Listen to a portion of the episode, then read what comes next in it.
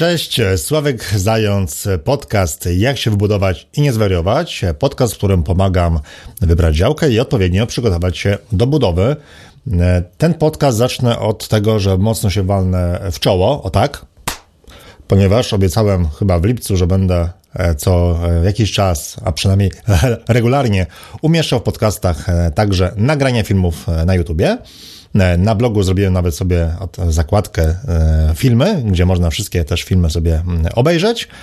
I coś źle poklikałem i e, mimo tego, że miałem naszykowane nagrania w wersji MP3, one się nie pojawiły, tak jakby ich nie było. W związku z tym, przepraszam, umieszczam w tym odcinku pierwszy film, od, który nagrałem już kilka miesięcy temu.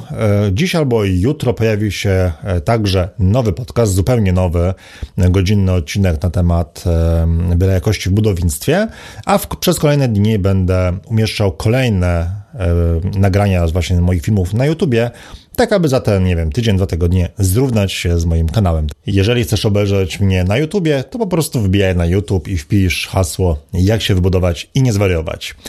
A dzisiaj opowieść dosyć niefajna dla mnie, opowieść o stolarzu i o tym, jakie błędy popełniłem. Cześć, Sławek Zając, kanał Jak się wybudować i nie zwariować. Nagranie dzisiejszego odcinka nie przychodzi mi e, łatwo, ponieważ podzielę się z Wami dzisiaj pewną moją porażką związaną z wyborem niesolidnego wykonawcy. Nawet nie tyle niesolidnego, co po prostu zwykłego oszusta, który najpierw zdobywa zaufanie klienta, potem pobiera zaliczkę, potem kontakt się urywa, no i przez miesiące właściwie z wykonawcą nie ma e, kontaktu. E, ten film to nie będą gorzkie żale, bo już się moim znajomym wyżaliłem na całą moją sytuację, ale pokażę Wam, że popełniłem pewne błędy, które skutkowały tym, czym to wszystko skutkowało. I to jest e, dla mnie o tyle trudne, że ja przecież od lat pomagam Wam, e, czy też na blogu, czy też w filmach na YouTubie, wybrać właśnie tych najlepszych wykonawców i okazało się, że gdybym przeczytał przed wyborem wykonawcy moją własną książkę i stosował się do wszystkich porad, które w niej zawarłem, to taka sytuacja by mnie nie spotkała. E, I z perspektywy czasu widzę, że było w tym trochę mojej winy. Zamiast trzymać się swoich zasad, swoich dobrych zasad, trochę za bardzo sobie zaufałem, uwierzyłem w to, że znam się na ludziach, no i, no i klops, tak? Tymczasem oszust, który oszukuje ludzi od kilku czy też kilkunastu lat, jest w stanie tak z wami rozmawiać, że będzie ultra przekonujący. Tak więc warto trzymać się pewnych zasad, a nie ufać swojej intuicji. Nie popełniaj mojego błędu. Zanim zaczniemy, krótka reklama. Obiecuję, że będzie trwała dokładnie 60 sekund, a reklama jest dlatego, że właśnie dzisiaj uruchomiliśmy przedsprzedaż najnowszego e-booka Zakup działki i budowa domu. Proces administracyjny krok po kroku. E-book napisany z Krystianem Lemkowskim i Krzysztofem Derdzikowskim. Z e-booka dowiesz się, jakie są możliwości zabudowy działki, na co zwracać uwagę, jakie dokumenty należy obejrzeć przed zakupem, w jaki sposób kupić działkę, zarówno budowlaną, jak i rolną. Dodatkowo dodatkowo bardzo dużo informacji na temat uzyskania pozwolenia na budowę, czyli co, gdzie i jak załatwić. E-book przeprowadzi Cię przez wszystkie formalności niezbędne przy zakupie działki i budowie domu. E-book dostępny jest w wersji PDF, MOBI i EPUB. Spis treści oraz przykładowy rozdział znajdziesz klikając link w opisie. Podczas przedsprzedaży razem z e-bookiem otrzymujesz wzory dokumentów, wniosków, zaświadczeń, które będą Ci służyły podczas uzyskiwania pozwolenia na budowę. Minęło 60 sekund, wracamy do głównego tematu. Jak wygląda moja historia, jakie błędy popełniłem? W tej chwili jesteśmy, jak zresztą jak zwykle, w moim domu na poddaszu nieużytkowym, w którym nagrywam filmy, piszę artykuły, e, różne fajne rzeczy robię, no i potrzebuję teraz tej przestrzeni. E, natomiast o tym, że ja potrzebuję przestrzeni, no, dowiedziałem się dopiero 3-4 lata po przeprowadzce. Po prostu nigdy nie wiedziałem, że moje życie potoczy się w taki sposób, a nie inny. Nigdy nie myślałem o tym, że będę nagrywał filmy na YouTubie. W związku z tym poddasze nieużytkowe miałoby, miało być zwykłą rupieciarnią i, i tyle, tak. Miał być to po prostu wieczny bałagan. W związku z tym na poddasze prowadziła taka po prostu zwykła drabinka, takie schody opuszczane. Natomiast w związku z tym, że tutaj zacząłem pracować, potrzebowałem dobrych, solidnych schodów, więc potrzebowałem do tego e, stolarza. I nawet dość szybko znalazłem takiego stolarza e, tutaj gdzieś tam w okolicach. Umówiłem się, z nim na termin, e, wszystko było ustalone i nagle kontakt się urwał. Dowiedziałem się później, że była jakaś tragedia e, rodzinna, e, ten pan w ogóle chyba zmienił nawet branżę, no stały się jakieś naprawdę e, przykre rzeczy. No, z mojej perspektywy na szczęście nie straciłem żadnej pieniędzy, po prostu straciłem trochę czasu, tak, rozmawiając z tą, z tą osobą, ustalając warunki współpracy, no i potem czekając, aż stolarz zacznie pracę w umówionym terminie. No ale straciłem dwa, powiedzmy trzy miesiące, no i byłem w punkcie wyjścia. I popełniłem pierwszy błąd. Zacząłem się spieszyć. Co zupełnie nie miało sensu, ponieważ ja schodów nie potrzebowałem już teraz nagle. Mogłem te schody wykonać nawet za rok, ale jakoś psychika mi zaczęła e, szwankować, tak, no bo straciłem trzy miesiące, już miałem być, mieć te schody, tych schodów nie mam, no to ja muszę mieć je bardzo szybko. W związku z tym znajdziemy jakiegoś stolarza, żeby on to zrobił i będę miał problem z głowy. Skutek był taki, że podczas rozmów z innymi stolarzami moim pierwszym pytaniem było, czy jest pan w stanie rozpocząć i zakończyć pracę nad schodami jeszcze w tym roku. I w ten głupi sposób, bo spieszyłem się zupełnie bez sensu, e, na placu boju został no właściwie tylko jeden stolarz, który mógł wykonać pracę w terminie postanowiłem się z nim spotkać. I tutaj moja e, pierwsza rada, nie spieszymy się. Jeżeli wybierzesz ekipę e, tylko dlatego, że mogą rozpocząć pracę na przykład za 2-3 miesiące, a inne ekipy tego nie mogą zrobić, no to to w ogóle nie ma sensu.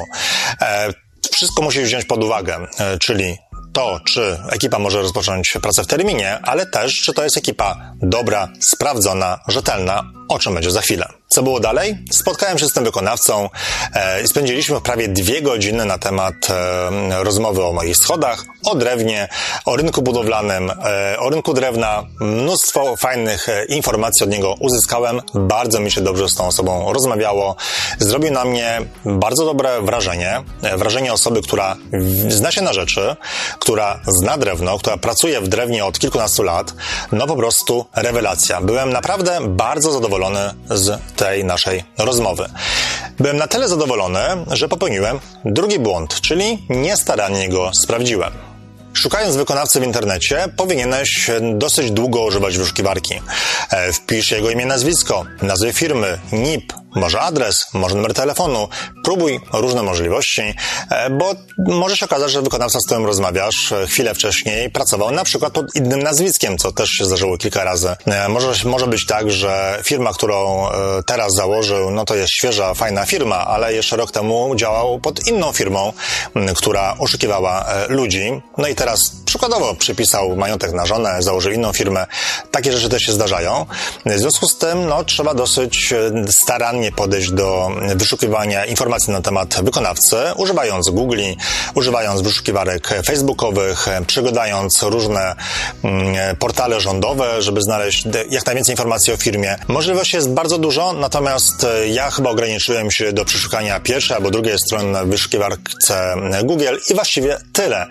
E, tymczasem już po fakcie, jak zacząłem trochę głębiej szukać informacji na temat tego wykonawcy, okazało się, że gdzieś tam dalej na kolejnych stronach wyszukiwania były już e, informacje negatywne na temat tego wykonawcy. Tak więc rada numer dwa, bądź bardzo staranny przy sprawdzeniu wykonawcy, bardzo tego podejdź rzetelnie, dokładnie, poświęć na to godzinę, czy też nawet dwie, po to, abyś, e, no, miał pewność, że mm, e, wszystko jest w porządku. Pamiętaj także, że brak komentarzy to zazwyczaj nic złego, po prostu zadowoleni klienci rzadko umieszczają pozytywne informacje w internecie. Natomiast, no, jeżeli nie znajdziesz żadnej informacji w internecie, no to jeszcze trzeba mm, jakby pogłębić tą weryfikację wykonawcy i kontaktować się z klientami wykonawcy, aby uzyskać taką bezpośrednią opinię o danym fachowcu. I tutaj mamy błąd numer 3. Nie zrobiłem tego. Nie zrobiłem tego przez mój błąd, przez moje przeoczenie. E, pamiętam, że poprosiłem go na miarę na swoich klientów, natomiast e, dostałem odpowiedź taką, że zwykle jego klienci zamawiają sam materiał, który potem montują we własnym zakresie. Czyli on jako stolarz wszystko docina, składa e, schody w swojej montowni, potem to wszystko rozbiera, dostarcza klientowi i klient sobie już z tym wszystkim radzi i że bardzo rzadko ktoś zamawia usługę z montażem. Powiedziałem, że okej, okay, no brzmi to całkiem wiarygodnie, no ale no dalej, no zamawiam usługę z montażem, na pewno są klienci, którzy z takiej usługi korzystają, no nie wierzę, żeby było inaczej. I wykonawca powiedział, że w takim razie e, tam kolejnego dnia, jak przyjedzie, żeby podpisać ze mną umowę, no to będzie miał te namiary klientów, żeby mógł z nimi porozmawiać. No więc okej, okay, spoko, no wszystko brzmi wiarygodnie, wszystko brzmi dobrze, rewelacja. Gdy wykonawca przyjechał na podpisanie umowy, nie powiedział nic o tych klientach, nie powiedział nic o tym, że zdobył ten numer telefonu, że coś ma dla mnie, a ja o tym po prostu zapomniałem i w ogóle go o to nie zapytałem. Tak więc, no to jest błąd numer trzy. E, poprosiłem co prawda o namiar na e, klientów, wykonawcy, ale nie dopilnowałem tego, żeby te numery dostać i nie skontaktowałem się z nimi. Tak więc rada dla mnie jest taka, żeby zawsze, ale to zawsze rozmawiać z klientami wykonawcy. Jeżeli klient był zadowolony ze współpracy, na pewno nie będzie miał nic przeciwko, aby z Tobą na ten temat porozmawiać, a wręcz się ucieszy, że będzie mógł polecić Tobie dobrego fachowca. Podpisaliśmy umowę. Tutaj uczulam, nigdy przenigdy nie umawiajcie się na gębę. Umowa musi być, spiszcie po prostu wszystkie ustalenia, żeby potem nie było jakichś wymówek i, i kłótni. Jeżeli wykonawca pokazuje swój wzór umowy, upewnij się, że wszystko jest tak, jak być powinno. Bardzo często we wzorach wykonawcy brakuje na przykład zapisu o karach umownych, albo kary umowne są jakieś śmieszne, typu 0,05% za każdy tydzień zwłoki, więc dopilnuj po prostu tego, żeby umowa była dla Ciebie jak najbardziej e, w OK. Oczywiście w mojej książce e, wszystkie te informacje e, znajdziesz, no ale w każdym razie podpisaliśmy umowę, wszystko jest OK, umowa jest taka, jak być powinna i czwarty błąd. Zapłaciłem za dużą zaliczkę. Ogólnie zawsze radzę, aby zaliczek nie płacić. Mm, płacimy po wykonaniu pracy, ewentualnie możemy mm, podzielić pracę na kilka etapów. E, w przypadku jednak e, stolarstwa, no stolarz potrzebuje mieć e, pieniądze na materiał z prostego powodu. Jeżeli stolarz potnie drewno na schody, czy też na jakieś meble i inwestor mu się wycofa, to zostaje tak naprawdę z materiałem, który będzie mu zalegał, bo prawdopodobnie ten materiał mu się e, w większości nie przyda. W związku z tym wykonawca także dba o swój interes, e, no i potrzebuje zaliczkę po to, żeby jego interesy chroniła. Tymczasem e, chodzi o to, żeby ta zaliczka nie była za duża i nie chodzi o to, żeby finansować teraz w 100% materiał e, wykonawcy. E, więc ja popełniłem ten błąd. Zapłaciłem zaliczki bodajże 50%, bo to mniej więcej tak wyglądało. 50% koszt materiału, 50% koszt robocizny, ale z perspektywy czasu absolutnie nigdy bym się na to ponownie nie zgodził. Dałbym maksymalnie 20% zaliczki po to, żeby wykonawca był chroniony, Poza tym ma umowę, więc to też go chroni. Poza tym wie, wie, gdzie mieszkam, więc jest zabezpieczony naprawdę bardzo mocno. Tymczasem zapłata zaliczki w wysokości 50% nie chroni mnie w ogóle, bo jak zaraz się okaże, wykonawca może tę zaliczkę wziąć i po prostu uciec i ja nie wiem, gdzie on mieszka, a no oczywiście mogę mieć e, tutaj e, rację, mogę wytoczyć sprawę sądową, ale to wszystko trwa i wcale nie gwarantuje e, powodzenia. Tak więc punkt numer 4, za duża zaliczka, porada ode mnie, płaćcie najlepiej w ogóle, e, a jeżeli już musicie jakieś pieniądze zostawić, to jak najmniejsze. Krótkie podsumowanie. Tak, wybrałem wykonawcę, bo się spieszyłem. Niedostatecznie dobrze go sprawdziłem. Nie dzwoniłem do klientów wykonawcy i zapłaciłem za dużą zaliczkę. Cztery duże błędy. Tymczasem wtedy, w tej sytuacji, e, tego dnia byłem z siebie zadowolony, no bo miałem wykonawcę wybranego, miałem podpisaną umowę, czekałem sobie spokojnie na to, aż wykonawca przywiezie materiał i zacznie montować schody. Tak więc popełniłem cztery błędy, ale byłem dalej przekonany, że wszystko jest w porządku. I dochodzi tutaj błąd piąty, czyli trochę opuściłem gardę, e, trochę przestałem kontrolować, trochę było w tym wszystkim pecha e, i skończyło się to kiepsko ponieważ stolarz miał zmontować całe schody u siebie, potem rozmontować, przywieźć i dzięki temu montaż schodów miał mnie trwać no, kilka godzin.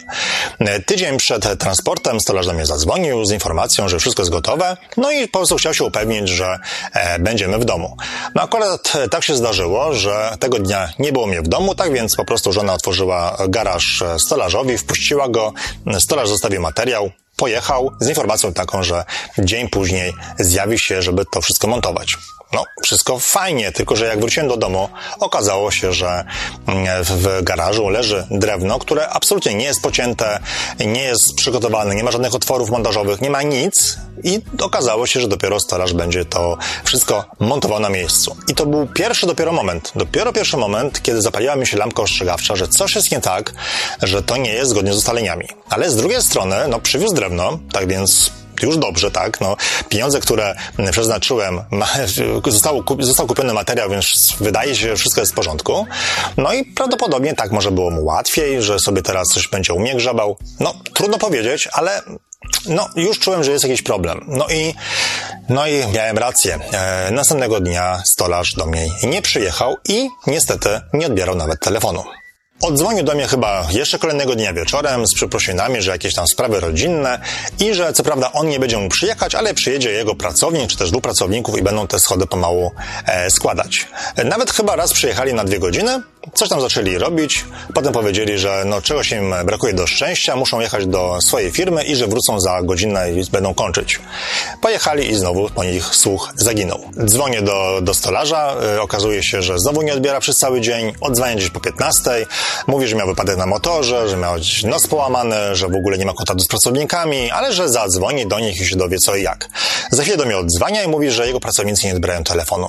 I zaczęły się po prostu takie typowe wymówki, tak? Coś się dzieje, jakiś problem, tutaj ktoś nie biera telefonu, tutaj nie wie co się dzieje, bo jakieś zdrowie mu tam nie pozwala, e, tutaj jakieś sprawy rodzinne bla, bla, bla, bla, bla, bla, bla, bla, zwodzenie, zwodzenie i zwodzenie.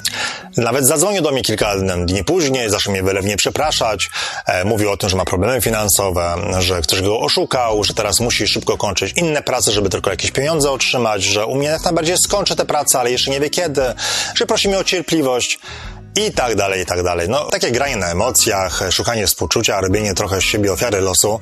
E, no niestety e, niesolidni wykonawcy, oszuści, mają tysiące wymówek na każdą okazję, a to się samochód popsuł, a to był jakiś problem, e, problemy rodzinne, finansowe, zdrowotne. No, masakra jest. Wszystko ci powie, żebyś tylko wykazał się takim współczuciem i zrozumiał, że no jasne, jasne, to jak pan przyjdzie za tydzień, no to będzie w porządku, no rozumiem, że ma pan problemy. No tymczasem, no po to podpisujemy umowę, umowę, e, po to ustalamy wszystkie warunki współpracy, że to wykonawcy powinno zależeć na tym, aby, aby zakończył pracę w terminie. E, wszelkie wymówki no, traktuj z dużą dozą podejrzliwości, bo może się okazać, że ta wymówka po prostu nie jest prawdziwa, jest to po prostu kłamstwo. I jak się zakończyła ta historia? E, nawiązałem współpracę z innym stolarzem, który ukończył schody na materiale tego pierwszego stolarza, a ten, ten, ten nieuczciwy wykonawca oddał mi część pieniędzy, no bo materiał był po jego stronie, tak więc finalnie schody nawet wyniosły mnie trochę mniej niż miały one kosztować na początku, więc finansowo wszystko się spina, wszystko jest fajnie, natomiast no nikt mi nie zwróci straconego czasu, no i tych nerwów mm, związanych właśnie z tą niefortunną współpracą. E, natomiast myślę, że miałbym duże problemy z odzyskaniem pieniędzy od tego niesolidnego wykonawcy, gdyby nie mój blog budowlany.